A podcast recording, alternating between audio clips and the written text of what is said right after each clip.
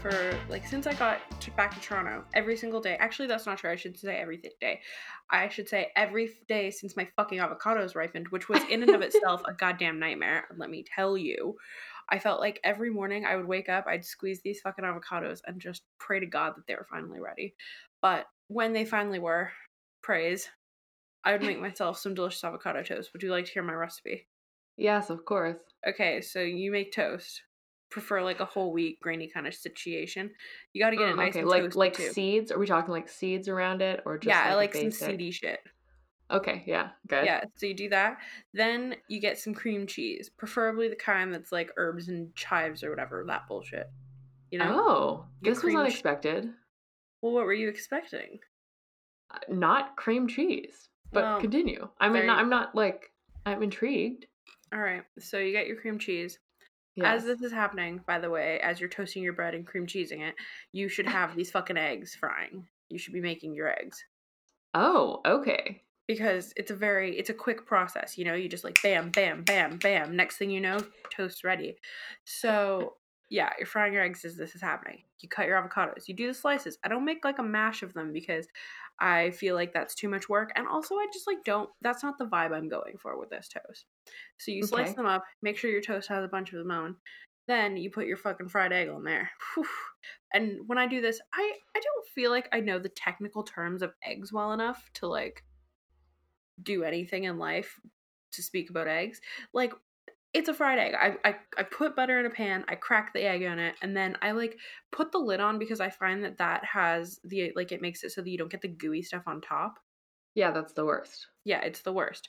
So I do that, and then I only do that for a what like a short amount of time because I want it to still be nice and runny yolks.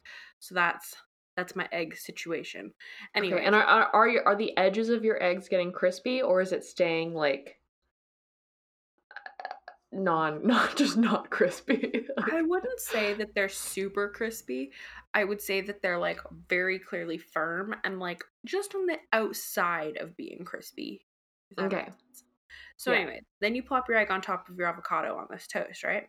Then Mhm. you're gonna do a generous crack of pepper. You're gonna put a little bit of Mhm. lava salt on there because that's my secret trick to all things. Tastes amazing. Perry got that that, from me when she went to Iceland and it was dope. But I'm pretty sure you can get it literally anywhere. Yeah, the black salt. Fun. It's real fun. Then, because you're not done with your seasonings, you just a little squirt of sriracha on top of that bad boy. Okay. Perfection. Chef's kiss emoji right there. Oof. That's that's the jazz. But anyways, that's been the only thing that's brought me joy in life recently. Besides, I mean, of course, your face and like the myri- myriad of other things that I'm enjoying. But that's been number one on the list. Just making my avocado to- toast every morning. I mean, that sounds good. I feel like I never use another like spread other than avocado. I do kind of go more the smashed See, I avocado I, route. yeah, if I smash it and turn it into like an avocado spread sort of experience, then it would be. But the Yeah. avocado is really like a topping here, not a spread. There we go. Okay, yeah, it's a different, it's a bit of a different breed, but that's nice. Like, Yeah. So I I highly like, do love cream that. cheese. Cream cheese is delightful. I remember the first time I enjoyed cream cheese. It was the summer before the fourth grade when I went to Tosca Webb's house in North Van because she just moved and her mom made bagel like well not made because she just toasted some bagels and there was cream cheese and I just remember being like I don't fucking like this because I was not pro cheese at this age, which was a travesty. Oh, I know the fact that I ever had a time before cheese was just insane. But anyways, it's unfathomable, frankly. it is unfathomable. Anyways, so I just remember being like, "Oh, you got to eat this because you know she put it out there and she's telling you to do it, and you want to be polite." So I put a little bit on there, and I was like, "Oh, I fuck with this. Never mind." Yeah, so that was great. Shout out to Tosca Webb's mom for that. Thanks, girl. Very good. Yeah. So, um, Oh yeah, so avocados. The avocados is the reason that we are here today. Um, very exciting, very exciting times. Very exciting fruit, as it turns out. I Um, know. Lots yeah. of thoughts on that. Lots of thoughts. Ugh, I read the headline of some snarly article that was just like, it's a berry. Mm. I was like, everyone take a giant pill, please. It's a drope. Droop? Something like that. I don't remember. I never remember what that is. Mm. Um. So yes, and um. By the way, this is pantry staples. Oh yes, the podcast where we dish on your favorite foods. I'm Emily, and I'm Marika. and, And, thank you for uh, listening. If you are listening, unless this is the void, in which case, that's fine too. Horrifying thoughts. Um. Anyway, yes, the topic of today is the millennial favorite avocados. Indeed, indeed. Um, my history portion is going to be not short, I want to say, but it's not going to do the traditional focus on like here's avocado in these different countries because we really don't. It, we're not interacting with it in quite the same way, but I'm very excited for your history because it's gonna be wild. I feel Um, like don't get my history. I took a lot of I. There's it's sidebar. It's Okay. sidebar city up in I was gonna say when I talk when I say your history, that's in serious scare quotes there, and uh, it's just very much more like you're ranting and raving about Scientific America. That's what I'm excited for. I want to hear a Oh, rant yeah. from Marika today. Oh, oh yes. Um, so first, let me start if that's all right. Get into this. yeah, get into it. So first of all, I want to clarify that when we are talking about avocados, for my portion, I will be talking about avocados and using the term to refer to both the fruit and the tree because that is the thing. They are from trees. And I think we all kind of would assume that just like looking at them, but the the history of like the origin genetically speaking of the plant is the tree and we have to deal with that so that we can figure out how it came to, you know, exist and where it existed and blah blah blah blah blah. Okay, cool. Yeah, I was not. Oh yeah, I'm not gonna talk about like the family of it, the order, the the that sort Oh. of stuff, the kingdom, phylum, whatever Class, bullshit. I'm not gonna do the whole thing because I'm clearly not. Also, again, just huge disclaimer that I don't know anything about plate tectonics, except for that they happen. And like genetics, but I am gonna try and fuck with that. So here we go. Um, Excellent. First of all, the family that avocados come from is the Lauraceae, which is a family of flowering plants. The laurel tree being one of them. I think that's when they talk about that family, that's kind of like the prime one, and obviously that's where the name kind of comes from, as you can see there. Um, the or Hmm. no, that's not where it comes from. That's where the laurel tree gets its name from. But anyways, clearly it's like that's But it's that's related to laurels. We see. Yes, exactly. Okay. Um, so Okay. this- Weird. weird, right? And when you look at that, the the Lauraceae order, it's got like a whole bunch of weird things. Some of them are like edible and non-edible plants. Like it's it's interesting. There's a bunch of different stuff going on there. Anyways, Are olives included? Oh, I didn't look that up, but, but I don't Oh. think so. I feel Huh. like oh, I feel like olives are a whole other thing. Did I tell you my cousin when, once asked me if capers were mini olives that were just like pickled basically? And I just genuinely thought to myself, I'm like, I have no fucking clue. Maybe they are. That seems fine. Um, but Huh. I don't know. This is not an olive so. episode. Leave me alone. I'm just okay. Sorry. I'm just carry Just on. let me get into there. Okay, anyways. So this family, the Lauraceae, comes from the order Laurales, which originated in Gondwana, Africa, which is when I say Gondwana, that is the name of like the tectonic plate area, the continent that was in existence. This is kind of like Pangea-esque times that I'm talking about. Wow. Okay. Yeah, This is so- the farthest back we've ever gone, isn't it? Yeah, because I was just kind of curious as to that sort of side of it today. And also because I think it's important to know that so we can see kind of how it adapted to become the actual thing. Yeah. Anyways, so this thing, this the Laurales is in Gondwana, Africa. The family Lauraceae migrated to Laurasia, which is the ancient continent arrangement that includes North America, Europe, and Asia, minus India. Um, and then this plant split and went one direction into Asia and the other direction into North America. So whatever happened in Asia, I'm not too sure, but what happened in North America was avocados. In North America, the clade Persea, which is part of the scientific name of avocados, found a home. And then, because of favorable climate, this is kind of after the Paleocene glaciation in North America and the movement of the tectonic plates and everything, it ends up in Central and South America. So this was allowed. This is what allowed the speciation of avocados. So basically, it like moved one way. It was kind of in Northern America, and then or yeah, North America, and then it got kind of too cold, and everybody was like, "Oh, this is like a bad time up here," and so went to a place where it was going to be nice and warm. And that so, so are you saying that Sorry, mm, you're saying that people then brought it down? Like when no, no, people no. moved, they brought the plants? Oh no, it was just This is the thing. When I, they they the avocados. the plants. Okay. The plants and like obviously the animals that like helped them migrate and stuff like that. Yeah. But basically what I'm saying is that there's all these different plants that are kind of like similar to avocados. They're not 100% there yet. They're moving, they're trying to find favorable conditions. They end up in Central South America and obviously Mexico as well. Because yes, Mexico is like again with corn, the homeland of this food. Mm. Or one of the homelands because it's a little bit more diverse this time around. Anyways, so we see this happening like this is I want to say 65 million years ago that this is potentially happening or like 35 million years. I looked it up but then I there were so many different names for like the Cenozoic era and like Anyways, I'm doing my best it's, here. It's just so far in the past. So far in the past, your head would explode.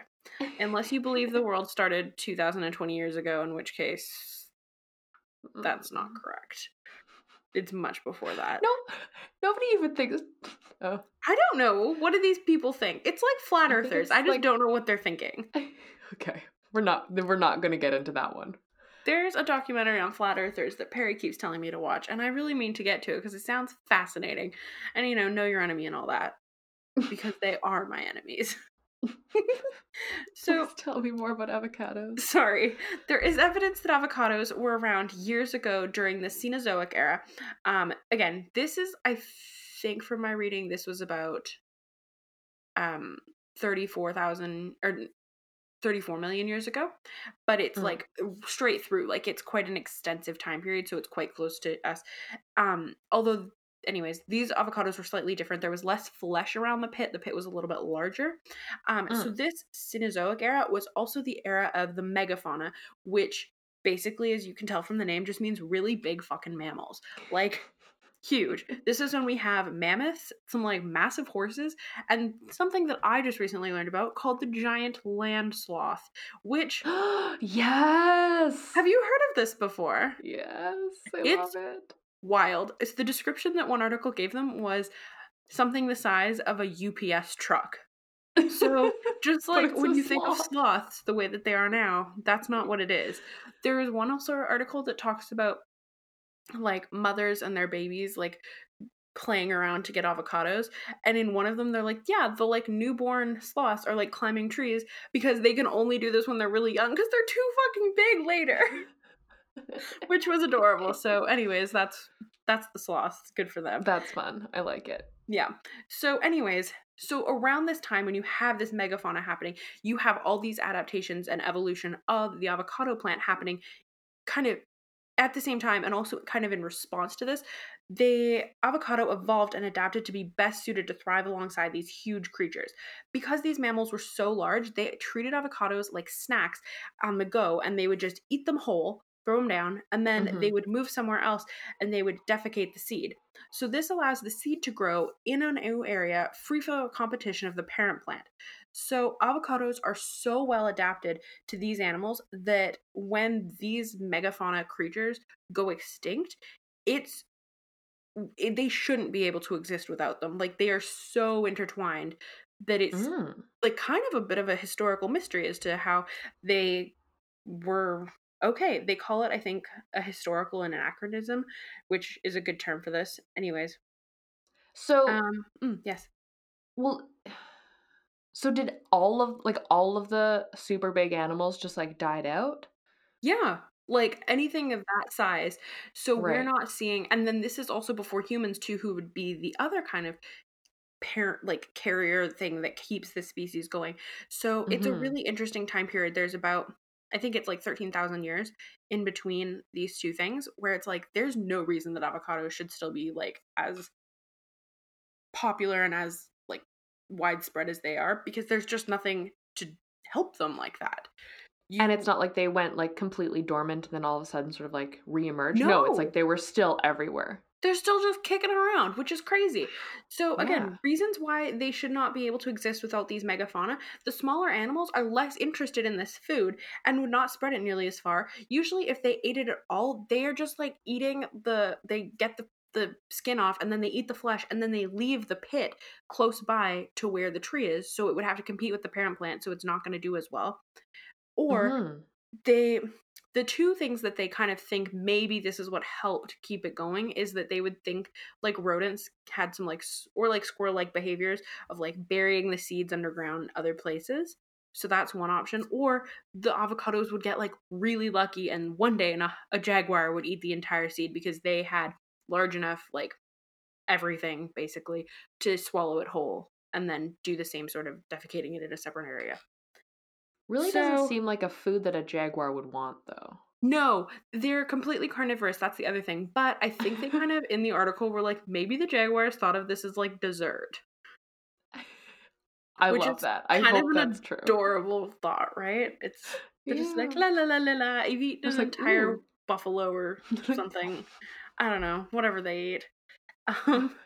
Anyways, so this leaves avocados as an evolutionary anachronism. That was the term. The continued survival of this plant, like I said, is thought to be the result of all of these things.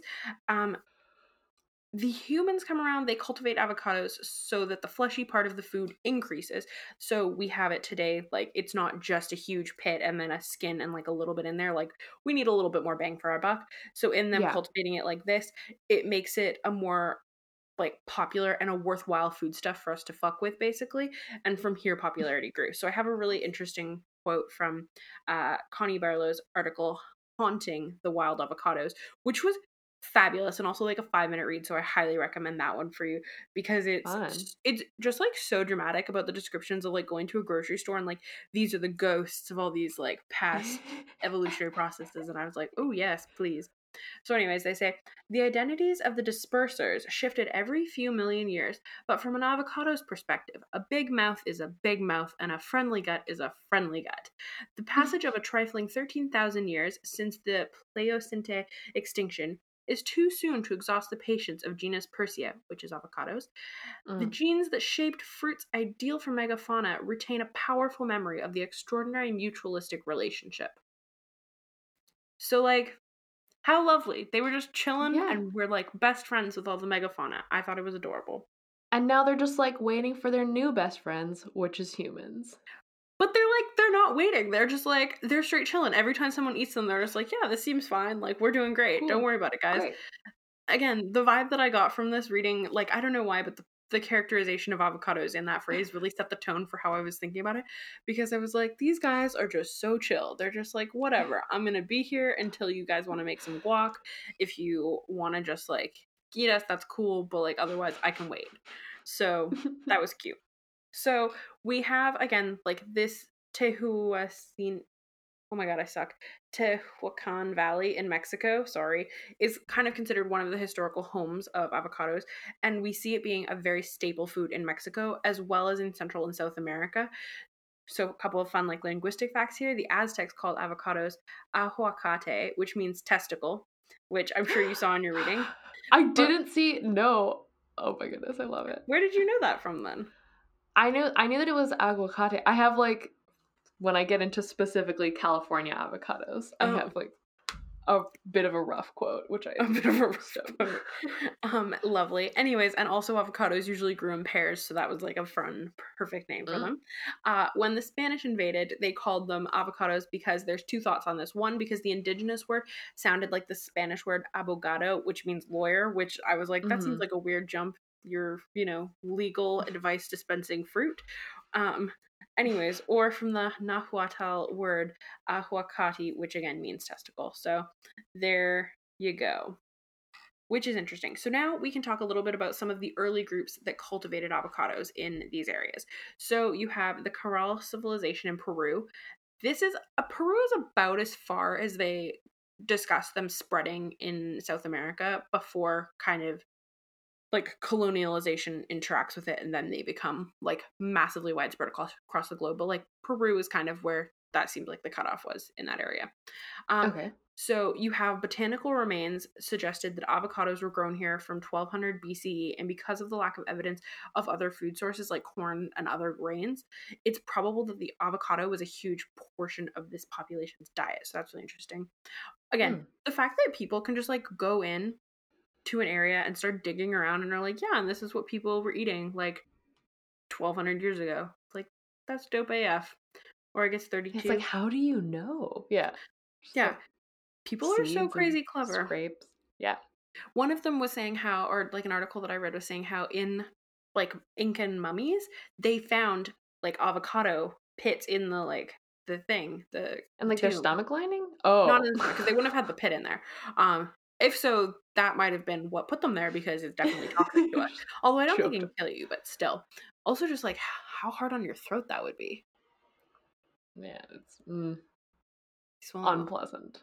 unpleasant yeah anyways so that's the Caral civilization in peru so then you have the Mokaya civilization in mesoamerica which includes mexico guatemala honduras belize nicaragua and costa rica um, the word mokoya uh, Mokaya, there you go, means maize. However, it's actually thought that maize wasn't like the primary food source for them, but rather um, the fruits from trees around them, including the avocado.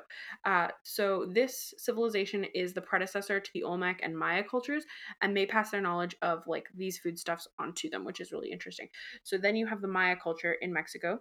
Their creation myths center on trees as life forming. With regards to avocados specifically, they'd been domesticating them since 3400 BCE. On their calendar, the 14th month uses the glyph that represents the avocado and the months were ascribed their glyphs uh, uh, from the significant agricultural events that were happening there. So clearly, it Oh, was cool. important enough that they were like, "Yeah, fucking put it on the calendar, kids," um, Yeah, this is this is the avocado season. Like this is which is so cool, Yeah. right? that Um, is cool. There's also a tomb that was found there, and it's called the Pacal tomb from the Pal- Palenque, Mexico area, with figures depicted emerging from the earth with a significant tree behind them, uh, including like cacao, avocados, that sort of thing, which Mhm. tells us a myth that the Mayans believed that their ancestors were reborn as trees. So I think such a cool portion of this history of them is that it's very like not just a significant food stuff in terms of like the nutrition properties of it but also it's very culturally significant it's very Mhm. like embedded within their tradition and like their belief system Yeah, and like histories and like or yeah, yeah. That's cool. so we see uh, evidence that avocados weren't just important within these cultures but also as items of trade outside of it. So there's evidence that shows that the olmec tribe that was one of the ones that came from the mokaya um, they uh, had contact with the Papayacina tribe in Honduras in 1200 to 1000 BCE, which corresponds with avocado remains that they actually found in this area. So that's cool. We see them actually just like trading these things and spreading them across Mhm. these areas. Um, so by the time the Spanish invaders had arrived in Mexico, South and Central America, the avocado had already these deep cultural roots and were established as very significant crops. It was also another thing that I thought really interesting, frequently used as uh, an item for tribute amongst the different tribes. So if you were paying tribute to an area, sometimes that would be done through avocados. So were Mhm. they like really prevalent? Like they were just like everywhere, or was it more like this is like a really great but sort of like more rare food? The impression that I was under is that they are quite like they're very pre- present. Like they're Mhm. I think especially from some of the descriptions that you get from the Maya civilization is very much just like this land of plenty with like these really gorgeous forests like uh just completely overrun with like the bounty of nature. So I'm thinking avocados were quite quite present. And again, like Yeah. it does when we discuss the different kinds of avocados that exist. Um we have I'll do that now. The Persea americana variety Drymifolia, which is the Mexican one. So they have good cold tolerance, small fruits, and thin purple black skin. So then you get into the Persea americana variety Guatemalensia, which is from Guatemala. They have thick, tough skin, semi cold tolerance, and they stay green until ripe. Then you have the Persea americana variety Americana. This is the West Indian, so like the kind of the Caribbean areas there. These are suited to humid tropical climates, sweeter flesh than the others. So as you can see, they've kind of adapted to the climates that they're in, Mm. which I think indicates that you would be able to find them pretty well anywhere. Yeah, and it's also kind of a testament to like what we've seen before, where these they can survive a lot even when they're not necessarily I don't know, like like adapted to it originally. Yeah, exactly. Which is super cool. Um, so then a little bit of just the historical stuff as soon as you have the fucking Spanish arriving. So the first written record of the avocado that we currently have, side note, this is not the first written record because a lot of the records in this area were destroyed by these colonizers. Um, But the Hmm. first written record in Europe is by Martin Fernandez de Enciso, Enciso in La Suma de Geografía, which is published in Seville in 1519, where he describes avocados, and I thought this was great. An orange, and when ready for eating, it turns yellowish. That which it contains is like butter and is marvelous flavor, so good and pleasing to the palate that it is a marvelous thing. Which, like, no fucking wonder we're so obsessed with these things. How could you not be after reading that description? So that was dope. The Spanish loved avocados so much that they spread them throughout their colonies. Uh, so in Indonesia, we have them introduced by 1750, the Philippines by 1890. Um, let's see, Spain as a whole got them in 1601. Uh, Mauritius, how, how do you say that? I'm so bad at this. Uh, got them Mauritius, in isn't it? seven. Mauritius. Anyways, they got those in 1780.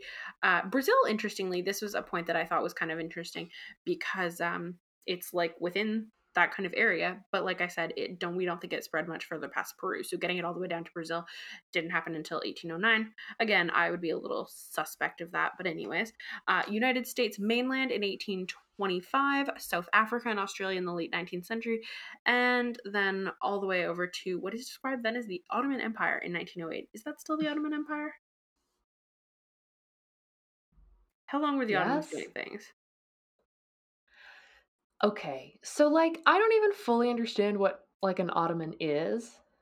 it's a piece of furniture did you know sorry no, I was I was wait, I walked right into that one. I knew it was gonna happen. yeah Um, like, is it like a? There are they like Turkish? I think so. Again, this is a conversation for another day. We don't I think know the thing to remember. Ottoman. Okay, so 1908. It's before World War One, and like Yeah. in World War One, like all of the like empires started faltering. Yeah. Well, the old empires. Fuck them. Um, in that book that we're reading, there was that really interesting portion about how in World War One we like totally like whitewash that history and how completely ignore how much like Africa and Asia and all these other like countries were totally involved in this because of all these Yeah. bullshit decisions that everybody had made. So basically, fuck colonialism yet again. mm-hmm. Anyways, Mhm. Um, so that's cool. Um, so I think like that's kind of the last of my history because like again at this point it's fucking in the markets. People are obsessed with it and i'm gonna let you get into it because a lot of the popularization is i think kind of more your vibe. But i did just want to say like like just a quick note the foods that we love so much and are so integral to our diet have such deep roots in coloni- like colonization. So i think the denial of these origins of these foods is like really an erasure of the culture that were essentially wiped out. Like avocados are the official fruit of california like what the fuck about that that's rude Oh, that's like 90. Well, that's like a huge part of what I'm going to talk about today. it's just it's it's it's insane that we don't see like where these things come from properly because they are so tied to the history of these places and i think that's why we're super interested in studying all these foods is like we want to know about these places kind of of the past a little bit so anyways that's my Yeah. vibe for today I love it. just a little bit of angst minor Just like angst light. yeah angst light All right. Well, trademark. let's let's start us off like nice and fun and fluffy with ye old Scientific American. This article coming at us live from July of 1929, and it's they they call them alligator pears in this, which I love that. just- I love it. It's so adorable. Also, just on a note about the names of like mm-hmm. how we like in Western countries were like very unsure of what to call these fruits. Did you read the article about how like a woman went to Marks and Spence, bought some avocados in like Britain, and she then return them because I think they called them something pears, not alligator pears, but something. And she tried to make a pudding with them and it like didn't work out. And she like I came did back not read that, but that's hilarious. right? And so then after that, this grocery store had to start selling these avocados with like a pamphlet of how to use them, basically just being like, "Hey, have you tried fucking with salad lately? Like, stop making dessert with these things." Anyways, thought that was yes. Please Yeah. continue. I mean, okay, but the, actually, okay, but actually though, in like Central America, they do eat them as fruits. Like they're just like, like it is a dessert food. I was reading, and like, especially okay in like Asian countries, a lot of the time they're used in milkshakes, or sometimes, where was it? I think it might have actually been Brazil, where they're like, oh, we just like mush it up with some sugar, and like that's how we do, and it's super weird that you guys are into savory things with it. So basically, avocados are the real MVP. They work. They can do anything. I mean, have you made chocolate avocado pudding? Haven't no, but I should. It was like a big trend. I mean, it was a big trend a while ago. But See, I always really approve whenever they use avocado in sweet things because I feel like all too often in those sorts of situations they'll use bananas instead and it's like, oh, making like an at-home chocolate pudding with like vegan ingredients and you just like Mm. fucking throw a banana in there. I'm like, no, just like make it an avocado instead. just Or just fucking chocolate. use dairy. Okay. Well, anyway, so alligator pears. Oh my god, sorry. this article. I like literally just want to read you the whole thing Please because do. Dramatic reading right I mean, now. okay, I'm not, but it's I'm there's going to be a lot of quotes. Okay. So, starts off this is 1929. Starts off talking about how Florida and Southern California have started growing a ton of avocado plants. And then like it really gets into how much the author basically thinks that they taste bad. It's like, hey, we have this okay. new crop and it's shitty. it's like okay so the they start with the classic like schoolyard like t- tomato argument Ugh. so it says quote this singular fruit which is in substance a vegetable Ugh. so then so there's that so then they say quote many have eaten avocados but do not like them at first they are somewhat insipid and seem to lack flavor even though they are nutritious Do you need me to read you that quote about that dude who was so impressed with them? Because this is not the general consensus. Fuck these guys writing this article. All right, so then they go into the nutrition. So the quote the fats, the proteins, and the carbohydrates, all the food elements are found in the avocado that are in a mixed diet of beefsteak, bread, and butter. So basically, Eating an your- avocado is just like eating steak and toast. Don't eat anything else. I mean, Don't eat anything else. fair.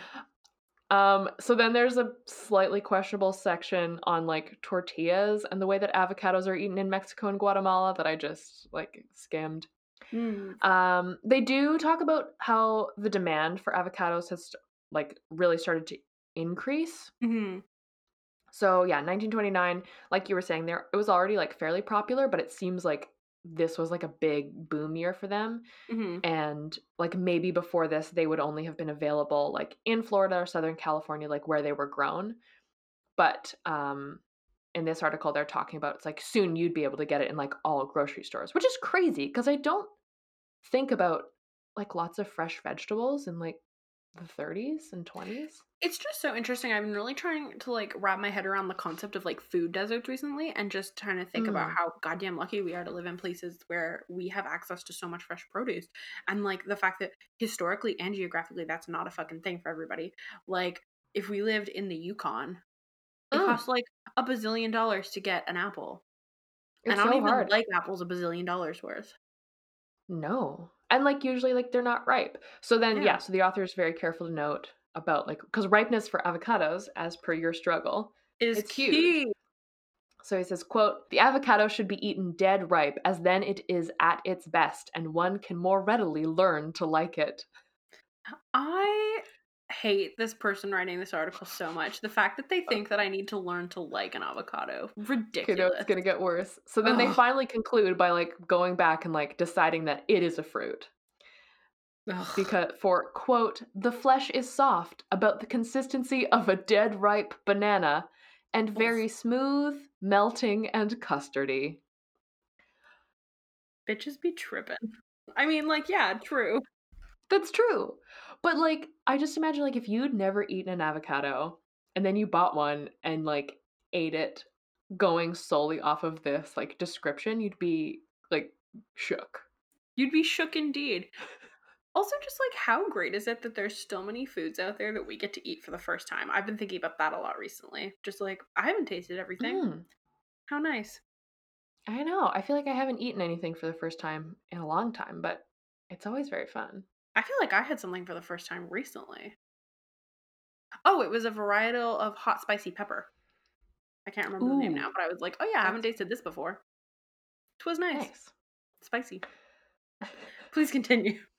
yeah, okay, so now I'm going to bring us back to this fun, you know, super not at all problematic or colonial, except completely both of those things, project um, that the USDA led in the late 19th century, where they sent agents on expeditions to find new fruits and vegetables that could be hybridized to grow in the United States and then exported in the global market. I feel like okay, I also briefly looked at that and I would just like to say right off the top, it's so important to note here that like the language used in this like mandate is so focused on profitability. Like this isn't like Oh, ho, ho. hey, I'm interested in these weird exotic fruits. Like let's bring a new taste to the people. No, no, it's like what can we make money on? yeah, it, they're literally called economic plants.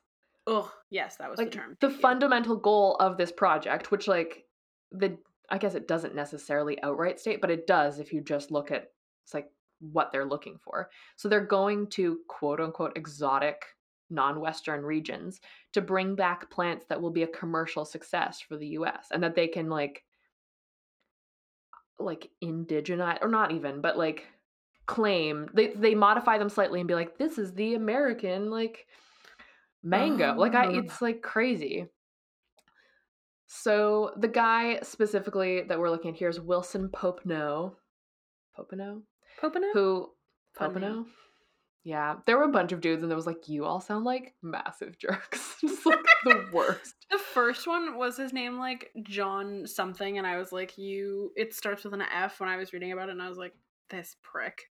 Yeah, yeah, and like their pictures of, like fur hats and it's like in like traditional Manchurian dress. And you're like, bro, Oh, okay, I saw one where he was on a horse in Tri- Tibetan yeah, clothes. I was like, y'all need to leave Tibet alone.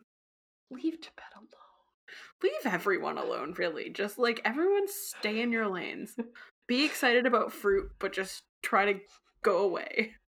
Yeah, yeah. So Wilson Popenoe brought back like a bunch of different tropical plants and but like his main one was in like the mid to late 19 teens he spent Mhm. 16 months in guatemala collecting 23 varieties of avocado to bring back to the us which That's cool. super fun that there's that many varieties of avocado Yeah, that's the other thing. So I many did not even touch on how many there are. There's like a fuck ton. And when you see some of the pictures of them, you're like, this does not look like an avocado. And it's pretty nifty.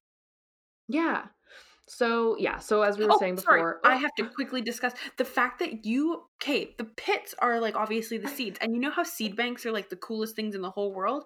You can't save avocado seeds in a, a pit, like a seed bank, because they like will just rot and go bad, which is so sad because we're losing all this genetic diversity in the different crops of avocados. But they've recently found a way that they think that they can freeze them, like cryogenically or something. So that's another cool thing that's happening. Please continue. Sorry to interrupt. that's super cool Right? Seed banks in general, the future. yes but also Or the past. evil i don't know Ugh. I refuse to acknowledge them as evil. I think they're the coolest things ever. depends who's in charge as True, true, true, true, true, true. always Mm. Okay, so yes, the clear, as we've already kind of touched on, the clear ideological impetus behind the whole mission was one of, you know, like the world is mine for the taking. So Ugh. it's the To quote- supposed need, yeah. To quote Florence Givens, my favorite Instagram hoe, you cut white men and they bleed audacity. uh yes so it's like yes they're all going off the supposed need for us agricultural development which in their minds justified like a literal theft and Mhm. transplantation of foreign plants but it gets darker Mm, of course. later the united states barred entry to a lot of the sample plants when they were coming from their like legitimate country of origin. So it's like so for example, up until very recently, avocados from Mexico and Central America were not allowed to be imported to the US. So they basically just like went there, grabbed some for their own, started growing them, and are like, "It's cool. We got our own California avocados. Fuck the ones from Mexico. They can't come to the party." Yes, I think, That's but then they also do a thing where it's like they'll grow like American, like the American hybrid varieties in the like original countries, but then those ones can be grown back. But if it's like you can't bring in like a an indigenous Guatemalan avocado into the states, even though probably the ones in the states are based off of one of those 23 varieties that Pope no brought in. Oh my god. so yeah, so as we've kind of talked about before, like with fish sauce, the Mhm. USDA FDA scrutiny of like fruits and vegetables, anything that's going to be imported is super intense.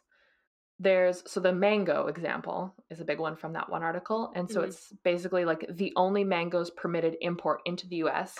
come from four hybrid seed varietals developed in the U.S. and then reintroduced into Mexico and elsewhere.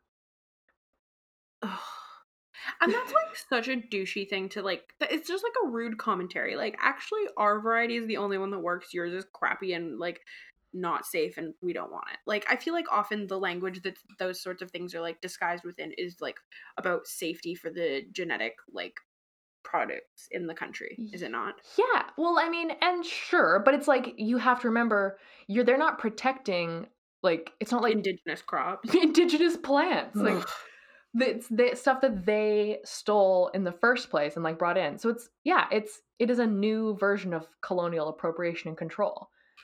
Ridiculous.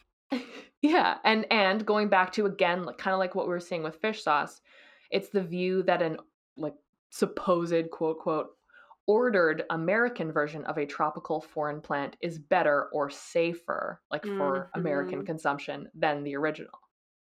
Ugh.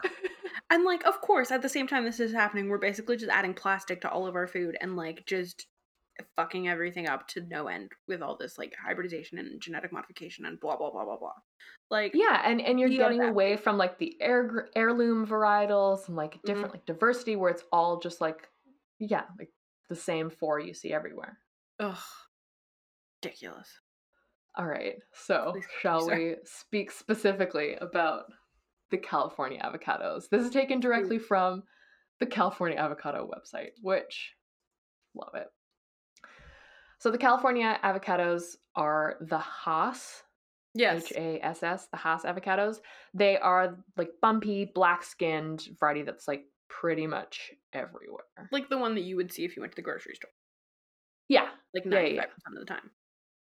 yes, definitely. And it, it makes me think of the time when Blake was living in California and he lived like very close to this place with a bunch of avocado trees.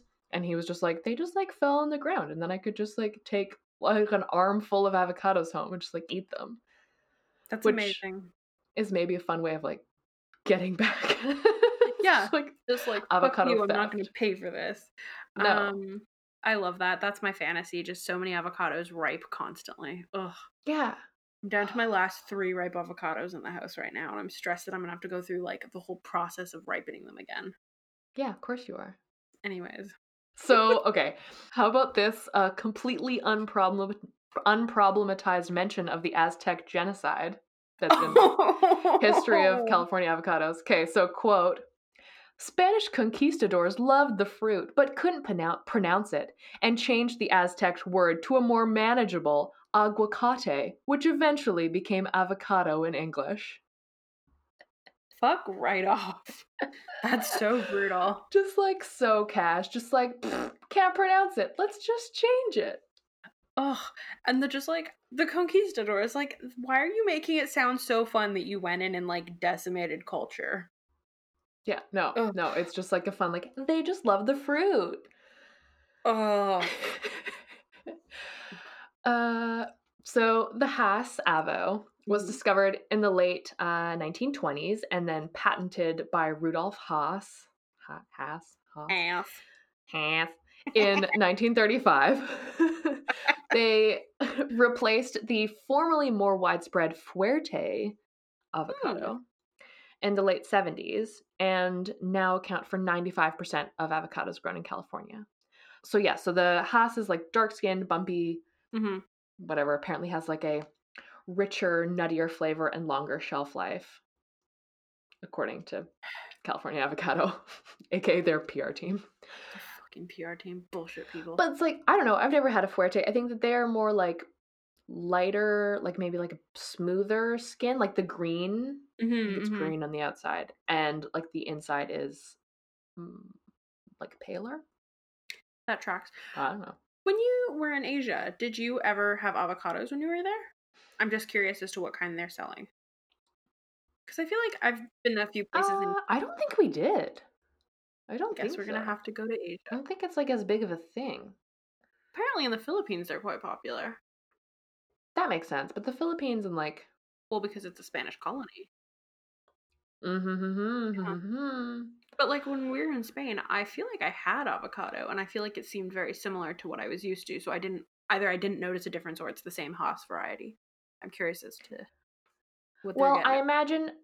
So yes, so like I've said, there like ninety-five percent of the avocados grown in California are the Hass, Mhm. and so like then therefore like California is the biggest avocado producer in the states, but like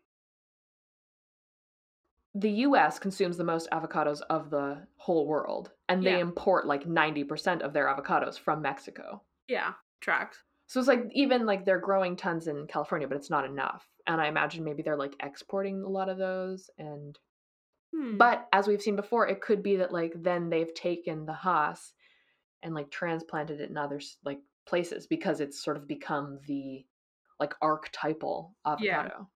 good word choice there. Archetypal, fun word. Thanks. It's one of my faves. So um speaking of avocados and farming in California, here's a super fun and not at all depressing sidebar about labor trafficking. Woo! so yeah yeah um most of the like all of this information pretty much comes from a chapter titled labor trafficking in the 2017 book modern slavery by siddhartha kara Mhm. and um yeah the the impetus for this particular like chapter was more about like almonds but i Oh, imagine that it yeah almonds are fucked This is why we shouldn't be drinking almond milk. We should all be into oat milk. Yeah, so they're definitely part of this. So, low wage migrant workers are the cornerstone of agricultural production in California. Most of them come from Mexico and Central South America, because it's close. Yep. So, there is a guest worker program where the migrants get an H 2A visa. So, that's one way that you can be a migrant worker and work in the States legally. Scare quotes again. And by legally, do you mean like modern day slavery, sort of? I sure do. But okay, but so it's like so yeah, so that is one way that migrants can come in so you have your H2A visa. But then like obviously as we know, there are thousands who arrive and work undocumented. Uh, so labor trafficking, uh, just like a quick definition, is quote under U.S. and international law, if he or she is recruited, transported, transferred, or harbored through force, fraud, or co- or coercion for the purpose of forced labor, slavery, or debt bondage. Hmm. So, how do we get to that point? Migrants are recruited to work in the US by enganchadores, which is like a literal meaning, uh, it's a, like down payment, apparently. Oh. Yeah. Wait, so like they they're like recruited, they're like, hey, come work here, and like that's a down payment on like your paperwork kind of stuff? Or The, I don't, it literally, the chapter just like they just said that's what enganchadores means. I'm not sure if it means like down payment, like you pay them to then get work, or it's like because they technically work for like the farms in the US. So it's they are a down payment on getting labor. oh interesting. I think it's probably like closer to that one maybe. That Maybe. right. Yeah. So basically they work for the farms. Yeah. sort of. So they, uh, the enganchadores, get workers uh, either this H-2A visa or they connect them with a coyote who then enables the migrants to cross the border in sort of less uh, like I don't want to say illegal. Like no. yeah, like without basically without paperwork. Yeah. And sometimes the enganchadores and coyotes are like either the same person or they are like part of a larger network. Everyone's working together. Yeah. Yeah. So uh, then once in the US, the migrants are handed off to a farm labor contractor or FLC from now on, uh, who basically takes control of their lives completely. Their visa, if they have one, is taken away. And then the FLC manages the job contract, housing, wages, food, everything for the migrant. When you say that their visas are taken away, do you mean like they're stolen and they never get them back, or it's like a holding thing until the end of the? Like, I just want to know like how scary. It's like a we'll hang on to this. I mean, I don't fully know, but it's basically like, mm. so you're here, yeah, great, your visa. Like, I'll just hang on to this for safekeeping, but then also mm. like so you can't go work anywhere else. But also, the thing with these H 2A visas is you can't work for anyone else. You're only legally allowed to work for the like like you're bonded to the fucking farm of your like you're a serf for that fucking lord. Disgusting. Yeah, I mean, it's tough because in in it's supposed to be a good system. It's just falls prey to like bureaucracy and people who take advantage, of course. Mm-hmm. Okay, so these FLCs are obviously able to exploit the migrants into coercive labor conditions, not only by withholding their documents and controlling their source of income, but also by piling on more debts through fees that may or may not be legitimate mm-hmm. and usually aren't, uh, both from the coyotes or the enganchadores. Uh, so Kara, the the author of this article, uh, speaks to migrant workers who say that they are charged fees for rent, food, medical assistance, and lawyer costs, even though legally, like as mandated in this visa pro like guest worker program, the employers are expected to pay for this and the costs are like minimal in terms of the money saved by paying the low wages. So basically the employers have already paid this. It's just They're like double ending it basically. Mm-hmm, mm-hmm. And a lot of times there'd be things where the migrant maybe is able to pay for their way but then they're never reimbursed that cost, which they're supposed to be. Like legally, it's like, yeah, if you get your cost of travel reimbursed after you complete 50% of the work. This is why you get your money up front. I guess, but it's like, anyway. So you'd think, obviously, that undocumented migrants would have it worse because that's sort of the what we're told in general like well they didn't do it the right way so you know blah, blah, blah. i don't know i feel like it'd be easier not to be in, wrapped in all this bureaucratic bullshit with these liars but they do, right? But they are. So they're recruited by the same people and come work. Oh. They just don't have the visa. So they have to contend with the fear of being deported if they don't like continue to work and pay off both the enganchadores and the coyotes. Jeez. But like the migrants on these visas, like they have basically the same fear. So because they come to the US believing that they have like a good, like a wage paying job, which they're supposed to, yeah, so a bit about the guest work program. It was designed to allow agricultural employers facing a shortage in labor uh, locally hire foreign workers on a seasonal temporary basis. Uh, as I've said sort of before, their workers are meant to be provided with free housing during their contract, offered the same like health and safety protections as U.S. workers who are doing the same jobs. They should have benefits for medical costs, free legal services relating to their visas, and then reimbursement for the cost of travel upon completion of 50% of their contract. Mm. Uh, Kara shows that FLCs deduct exorbitant fees from the workers' paychecks to cover the cost of these supposedly free basic services, which is actually apparently there's like a bit of a loophole. So it's like they can kind of get away with this oh. because uh, in the work, the guest work program, the employers can charge a quote reasonable fee to help arrange transportation and documentation. But as we have seen in Ugh, lots of, of reasonable, reasonable is heckin' slippery. So, yeah, because of all of these deductions taken during the first season of work, most of the migrant workers are barely able to make, you know, enough money to have it be worth their while. But the FLCs have a great option to help them out. Stay and work another season. Just just, you know, just keep working. Like what have you else got to lose? Well, of course, this means staying past the visa's expiration date. Oh, that's so fucked. But it means making more money to send home. So it's there also said that it's like, yeah, like, oh well, if you stay an extra like season, then you'll make this much, like more money. It's just so sad. Like there's there's no words for it. It's just so sad. Oh, yeah, yeah, yeah. So yeah, so obviously most of them stay, but at that point they have become indentured laborers because if they were to leave or try and work anywhere else, they would be deported for staying like in the country illegally past the Oh. past their visa. Uh, Kara uh, interviews a man named Douglas who owns farmland in the Central Valley of California.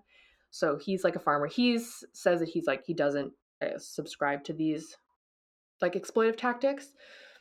But again, like it's actually not the farm owners. Like the farm owners rarely have anything to do with the migrants themselves. It's all of these like like the contractors. The like middlemen kind of guys. yeah, these like farm labor contractors. Hmm. So, but he says, like, he basically explains why so many farms adopt the exploitive methods.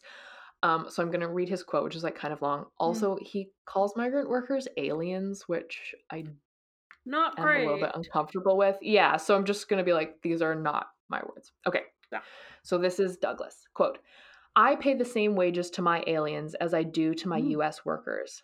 Most farms out here don't, and that brings wages down without a doubt. No one with a straight face who knows what they're talking about will tell you otherwise. Wages go down because of all the alien workers from across the border. That's the way it works, and that's the way people want it to work. Yeah, it means US citizens are less likely to take the work, which means we need more aliens. It's a system, and everybody knows it. Whoa. Uh, these wages, by the way, like according to this this reading that I did, are about a dollar fifty an hour. Ugh. Uh, another fun problem with these uh, farm labor contractors is that they're paid a fee per worker they recruit, which means, of course, that they will often recruit more workers than there is work for just to get more money. Since the workers are also charged so many fees just to come to the US, they will take like whatever job is available. So they come here, there's like not really maybe a lot of work or even the jobs that they were promised, but they've got to pay off these debts to the enganchadores and the FLCs, which basically opens them up to be super exploited even further. Oh.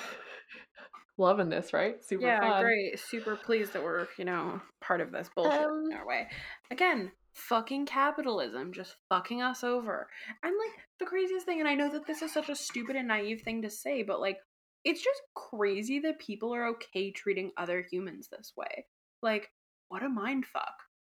and it's just like super out in the open and that's what um the author is talking about it's just like there were no guards like the author's just they're like an anthropologist sociologist and basically just like went onto a farm and was just like hey like how are you like working here like what's your conditions like and they're just like oh yeah it's like really shitty like i'm doing like Doing bad. Doing real bad. yeah but it's like Uh-huh. you know just straight like out in the open and that's how uh, you know according to this chapter all of california's agricultural sector is like it it thrives on low wage migrant labor and as that quote with like from douglas it's like why would anyone change it it's like you can't because someone's just going to be undercutting you And like if you're the one farmer who's like, "Oh yeah, I'm actually going to like pay a solid wage," then you're either going to just get American laborers and like that's kind of problematic that they would be given better wages anyways.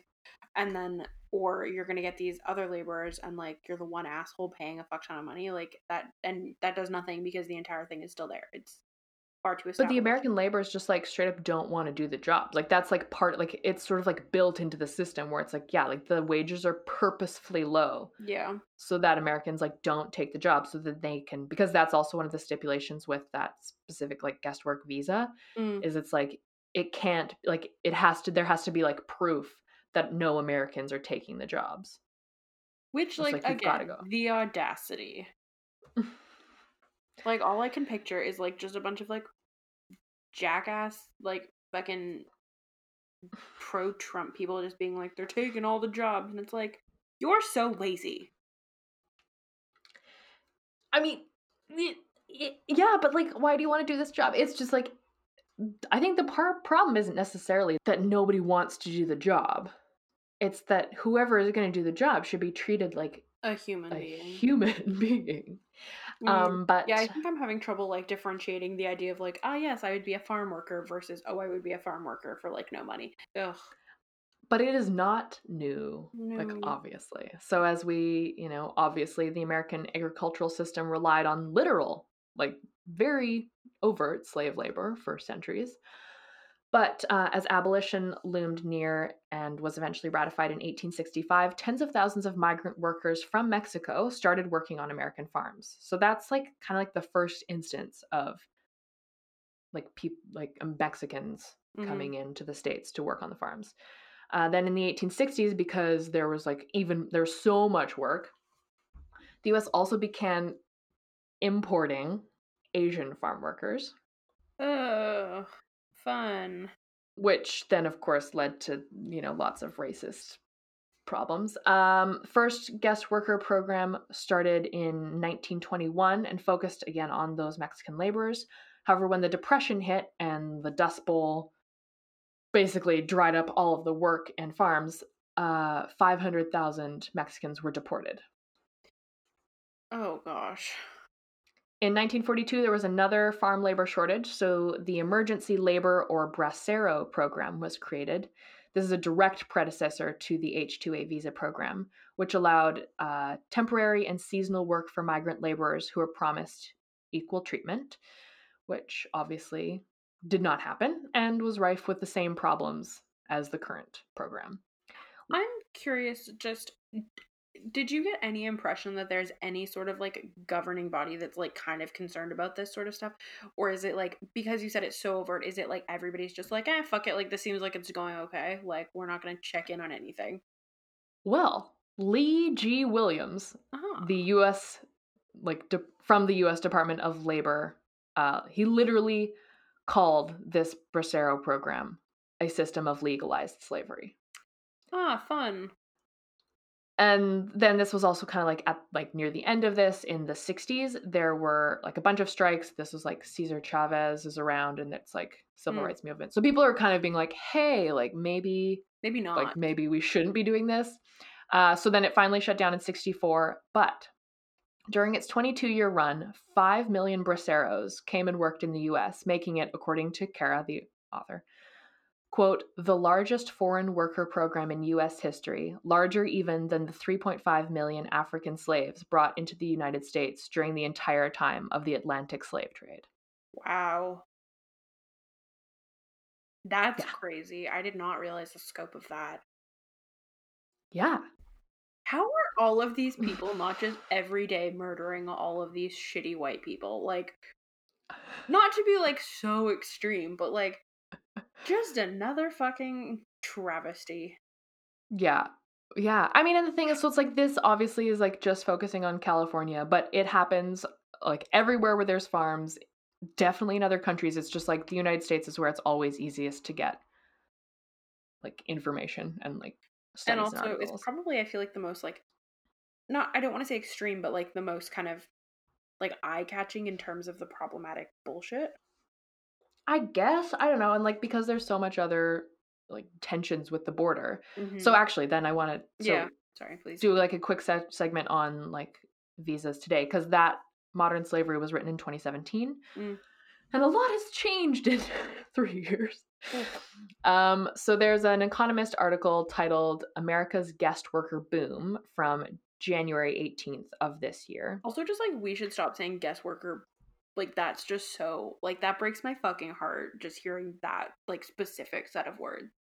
Like that's what it's called and obviously like we oh. can't not but like you know you like we work in a place where we call people guests and it's because we treat them so well and like I love having like guests over to my house and I want to host them and like that sort of stuff and like how fucking horrible to just like ugh pollute that Yeah. lovely ideal.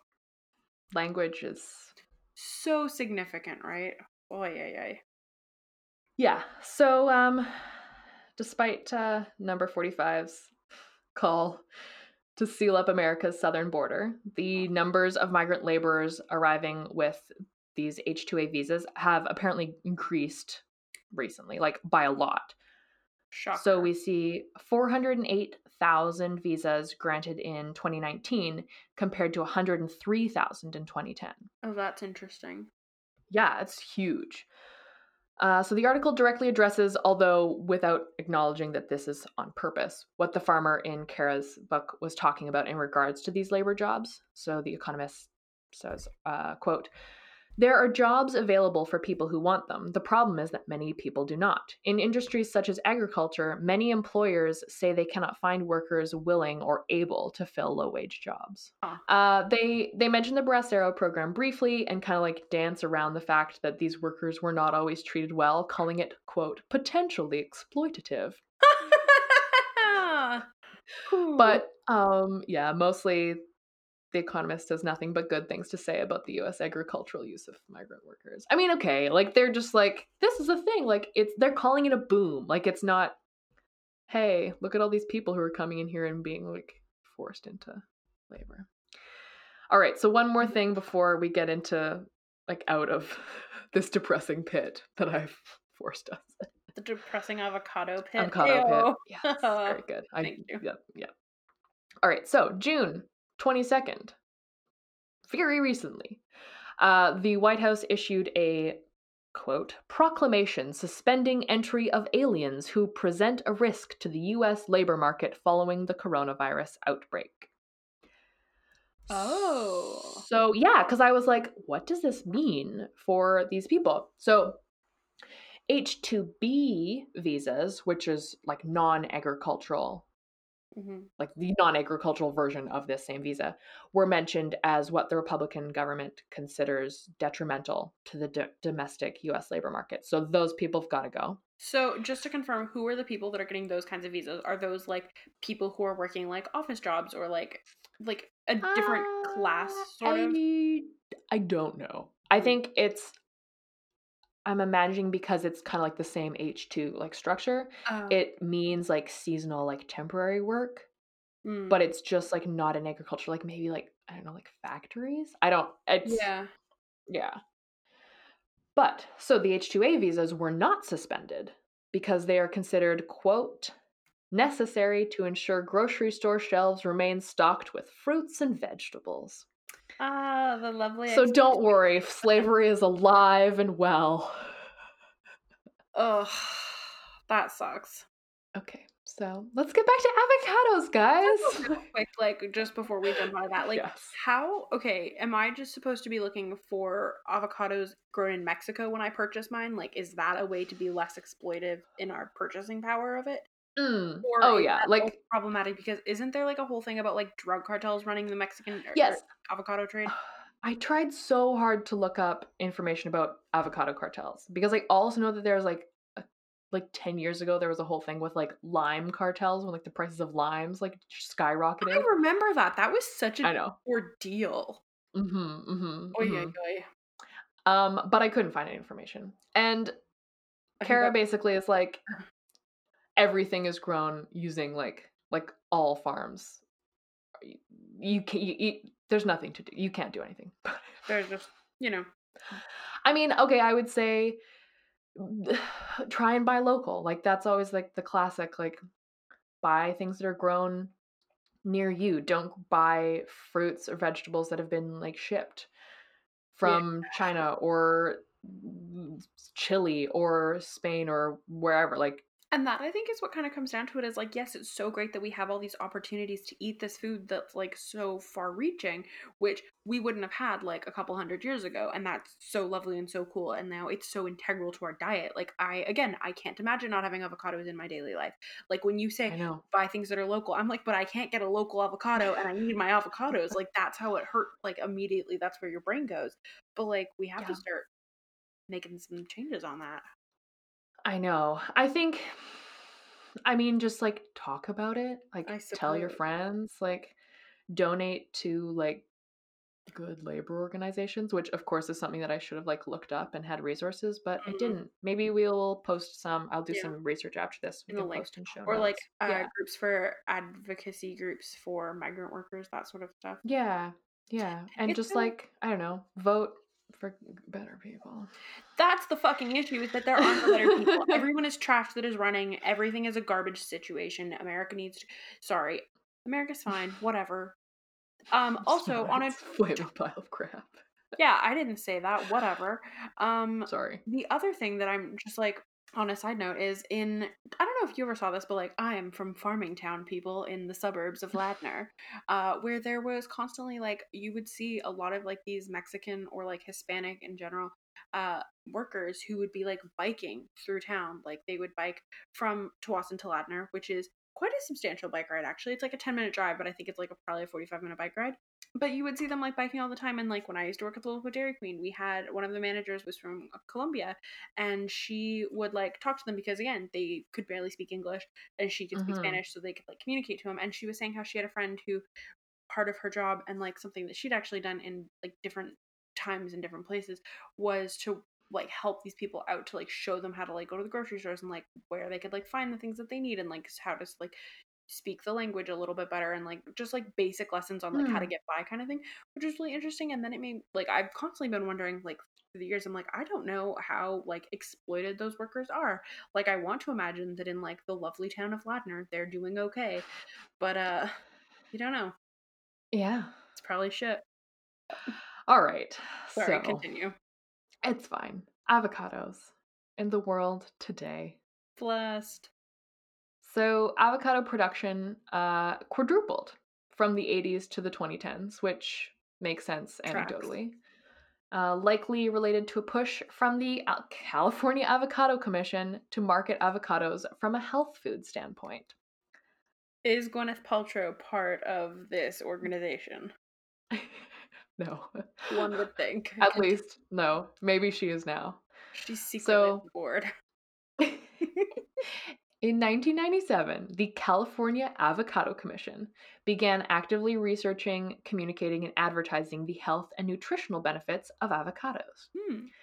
So they focused initially on the specific nutrients found in the fruits, so like fatty acids, vitamins, and minerals. Uh, but then more recently, or then later on rather, the research shifted to highlight phytochemicals and their health and disease reducing benefits. ah all the good stuff Yes, in the early 2000s, there was a magazine, read ad brochure, called California Avocado Healthy Times. I love it. Whoever came up with that should be fired. Yeah, that's like- trash and amazing at the same time. It's just like too many words. Just, It's just they're like, if we just say it all in one burst, we'll get them all. yeah, it's like you're reading the California Avocado Healthy Times. Oh, can you imagine answering the phone for that company? Nightmare. hate. Uh, so now it's like so that magazine existed, but now it's just like a section of the California Avocado website, which is complete with full nutritional info. So you can totally get the nutritional breakdown of an avocado. And apparently, we should only be eating a third, like a third of an avocado is a serving size. Which How do you, how do you eat a third of an avocado? you always have to have two friends nearby? That's insane. Just call it a half. Just call it. It's so, Or like, so not annoying. even that, but like, what? I'm not gonna put half an avocado back. That's gonna be disgusting the next time I get to it. Oh, I do that a lot. Really? Okay, but I have serious issues with, like a little bit of brown on my food. That's true. I mean, I always scrape it off. Ugh. and then usually like uh, the amount of times like you've got to throw out the other half because it's just too far gone I guess this is why. I guess this is why people get married, so that there's someone to eat True. the other half of their avocado. it's the only reason Yeah, or have a roommate we've cracked it. all right so in this nutritional section of the california avocado website so yes nutritional info and also like recipes Love. and listicles with the clickbaitiest of titles for Oh. example why fiber should be your bff five wait, five superfoods for dudes and Eight reasons why California avocados are a superfood. I'm obsessed. I'm mostly obsessed that they've like decided they need to market these to men more because yeah, they do have women by the balls with our avocado toast. Gwyneth 1000%. really enforced everything there. We're set. During their research, this avocado, California Avocado Commission, it's very specific. These are not Florida avocados. Oh no. No, no, no. This commission decided that focusing on public relations to disseminate this health promotion rather than like direct advertising was a better strategy, which obviously is true. And it was clearly highly effective because they were able to get a lot of attention without spending a lot of money. And now it is accepted knowledge that avocados are a healthy food, which, I mean, they are. What But- exactly were they doing? Like could you like give examples of the behaviors that they or like the activities they were doing to do this like in person kind of?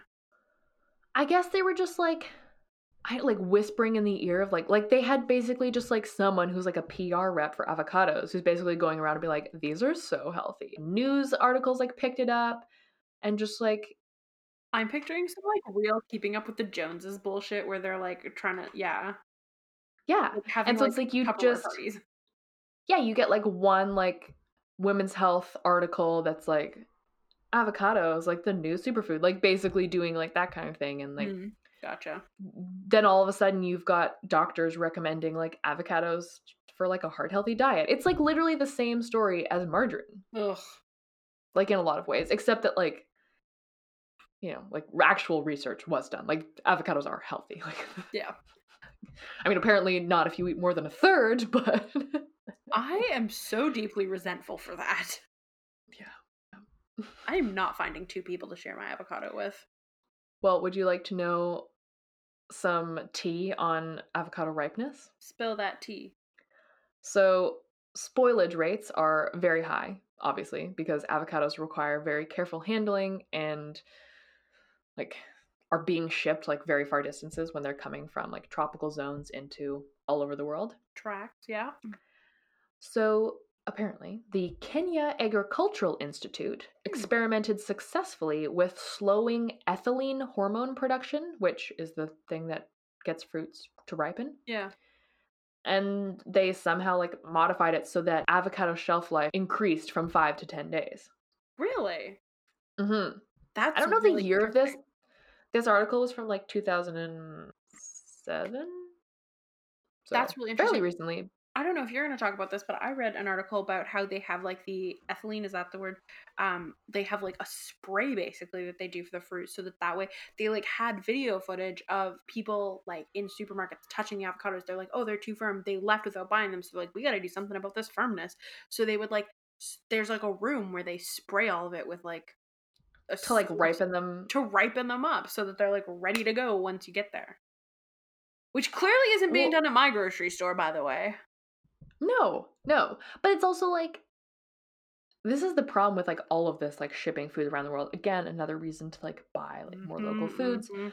but it's like because they like they're messing around with the ripeness like even sometimes by the time like you get an avocado ripe it's like it's not properly like it, it didn't ripen naturally because they like sprayed it with stuff to make it like ripen faster or then they slowed it down so it's like never ripe and then all of a sudden it's like too ripe So really, it's not avocados' fault that they're so goddamn persnickety. It's us. We've ruined them. we made them persnickety so that we can ship them to like iceland i don't know Iceland's food is so fucking expensive. If you're buying an avocado there, I bet you it costs like thirty dollars.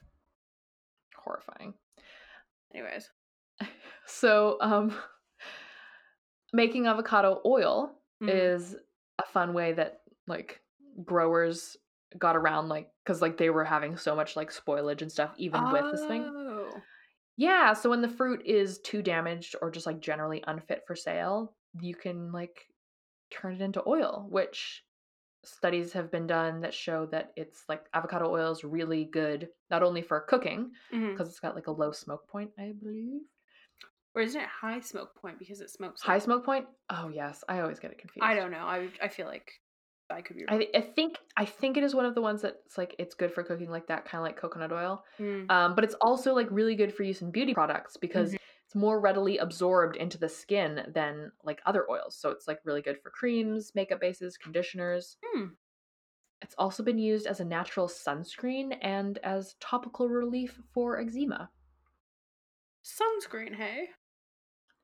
Yeah, I don't know. Again, this was just like a thing that I read. I don't know if it's like, do you just put the oil in into sunscreen or do you like is it the base in like a sunscreen? Like I'm you mix it with zinc. you like making a guacamole and just like fucking spreading it on. No, it's not avocado, it's the oil. I know, oh my but- god. Oh, great. That'd be so disgusting. You'd be like, because it would get brown like in a second. Oh, and you're just like lying out on the beach, like baking in avocado goo. Oh, horrible. I also read somewhere that apparently there's like some sort of a chemical reaction that can occur in avocados that like they can reduce bruising in humans. Oh, Again, don't quote me on that. That's like just something I came across briefly. interesting. Right? Like, do you apply it topically or just like eating avocados makes you bruise less? Topically. I feel like it's literally like you just sit next to the fruit and then you're better. like that was They're the just vibe like, just hang out with us. Like, it's fine. again, the whole vibe I got of avocados from all my research was just like, Mm, pardon me, just like, yeah, guys, like we're here for a good time. Whatever. Like we'll figure it out. yeah. So I don't know. I feel like like we've sort of we've mentioned Gwyneth Paltrow. We've mentioned ways to make avocado toast. I think like we're kind of on the tail end. I think of the put an avocado on everything trend, like I'm avocado clearly not. roses. Did you? I love. I hate it. Cooking eggs in avocados. Ew, that's or the lattes in avocado bowls. What the fuck? What? No. Have you not seen this? I refuse. I I don't even want to know about It's it. It's deeply traumatic to watch. I'm like, what are you doing? Ew. Yeah, Also, ew is guacamole filled onion rings. that's disgusting. Yeah. Because like the temperature change would be so severe. Like you'd be getting like a cold guac, or you'd like guac is only good when it's cold. Inside a hot. Oh. Yep. Mm-hmm. Mm-hmm. Uh, then I just wrote "paying for guac" as like a yeah. concept. Fuck that noise. But it's just like it's such a thing. It's like yeah, like of course I'm gonna like yeah, paying for guac. Like I don't know. I What it's a just status symbol. Like, yeah, I can afford the guac. I got you. yeah, like of course we're getting guac because like of course you are. Of course you are. So yeah, all of this is linked to the marketability of wellness and self care, which I don't know we could get into, but Ugh. So much. which actually, but it actually does tie us directly into like the whole like millennial thing. Mm. Which brings us to, of course, the millennials are eating too much avocado toast scandal of 2017. Again, I never even actually like read this actual article. didn't you? Have you? I think so. No. I feel like almost positive I read that when it came out. Yeah. It's just like So shirty dude just being like, guys, you can't afford houses if you keep buying these avocados. So it's yeah, so it's Tim Gurner who is like an Australian like mm-hmm. billionaire. Yeah. But like talked to this like Australian like news program and was like his quote was when I was trying to buy my first home, I wasn't buying smashed avocado for $19 and four coffees at $4 each. That quote is hate crime. Well, okay, you want to know what is more of a hate crime? They charge Tim Gurner's a fucking millennial. What? Who is? This The guy who said this is a millennial. Ugh. Fuck off. He was 35 when he said this, which means that he's now what is like 38. The cutoff for like- millennial is so much longer than we think it is, and people love to talk shit. Or like 81 to 96. bullshit. Also, They're like 40. yeah. The like all those things during like COVID being like the millennials are out at the beach just partying and not caring. It's like millennials are old and have back problems now. Like you're rude. yeah. It's just like not only do I personally feel personally attacked because We're tender millennials. we're t- although actually apparently barely, but Barely. um yeah, that's that was the most wild thing about me like actually like looking at this article and being like, "Wait, what?" like Just lack of Uh, self awareness. yeah. It's I don't know. And like I should be allowed to eat avocado toast if I want to. Without shame. I actually Well, I mean, the basis of his argument is extreme. Like, it's not true. It's the reason that nobody can afford homes is because the because the boomers did ruin everything. Yep. Like, fuck the boomers per usual. Um, no, his article is rude. I don't want people judging me for my avocado thing. And just like I feel like there also needs to be a brief mention of how like I feel like maybe after that article or maybe even like during or before there was this huge like I feel like it's a little bit gendered like eating the avocado Mm. toast and like the judgment of like young dumb millennial girls who like just go out and buy avocado toast and like take a picture of it and like meh, meh, meh, meh, meh. like I don't Oh, know. yes, it's so definitely. interesting how like a food that is just good for you, like the avocado, and then like avocado toast is legitimately delicious. Fuck anyone who says otherwise. Like, how can you be shamed for eating something good? I mean, okay, and I also would like to be like, how dare someone charge twenty dollars for bread and avocado? Like, also, that capitalism is the devil. just like the whole like, ugh, I don't think they exist as much anymore. But that the the time when there were just like toast restaurants, like restaurants that were just like serving like toasts as a thing, and it would be like for like yeah, fifteen to twenty dollars, you would get like a piece of toast, and like sure, like I'm sure the bread was great, but it's like I can I make my own bread too, like it's fine, Yep.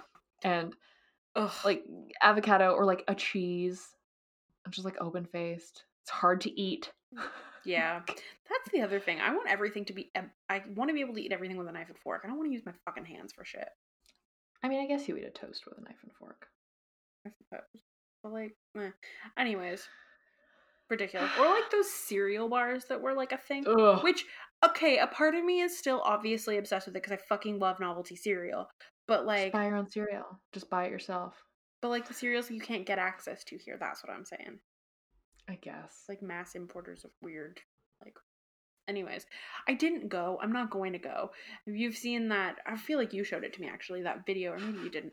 Of um, there was like a documentary, and this guy went into like one of those cereal bars in like this really expensive area of like or not really expensive like an area of london that was being gentrified very very rapidly and like used to be super cheap and affordable. And then the guy was like hey so like you know the people who live here are like literally can't afford anything and are like they spend like 30p on like breakfast cereal and you're charging like five bucks a bowl. So like what do you think of that? And he's like yeah like it's affordable. And then he's like no it's not. And he's like oh uh it's like the funniest video I have not seen that. I wish I had shown that to you. i'll try and find it it's quite good Uh, anyways well that's the end of the depressing era of avocados like i feel like for such a lovely delicious food this was a real bummer I know, I know, and like I did know that I was gonna take us down this hole, but then it was like, yep. Sorry, guys, but well but now you know and we're now you know, and now you can better. learn. Yeah, and just like I don't know, just like eat avocados and be nice to people. i guess yeah Make donations to like yeah like every time you eat an avocado 50 cents goes in the jar and then afterwards you're like okay and here's the money i'm sending somewhere That's actually a great idea. i think i'm gonna do that my shame jar for all the foods that i shouldn't be eating Tropical fruits. Mm. You don't Well, eat I'm gonna- bananas at least, so. yeah thank god i'm gonna have to do this for mangoes though you know i fuck heavy with a mango Mm, yeah.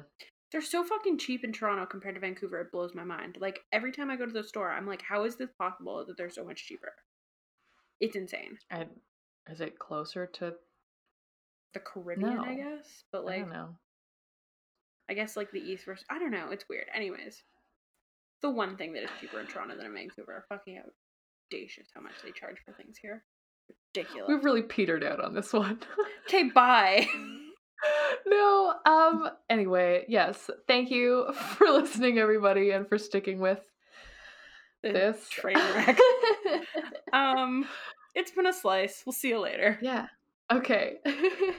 I waved like I would fucking say goodbye to somebody. Jesus Christ. We'll see you next week. Bye.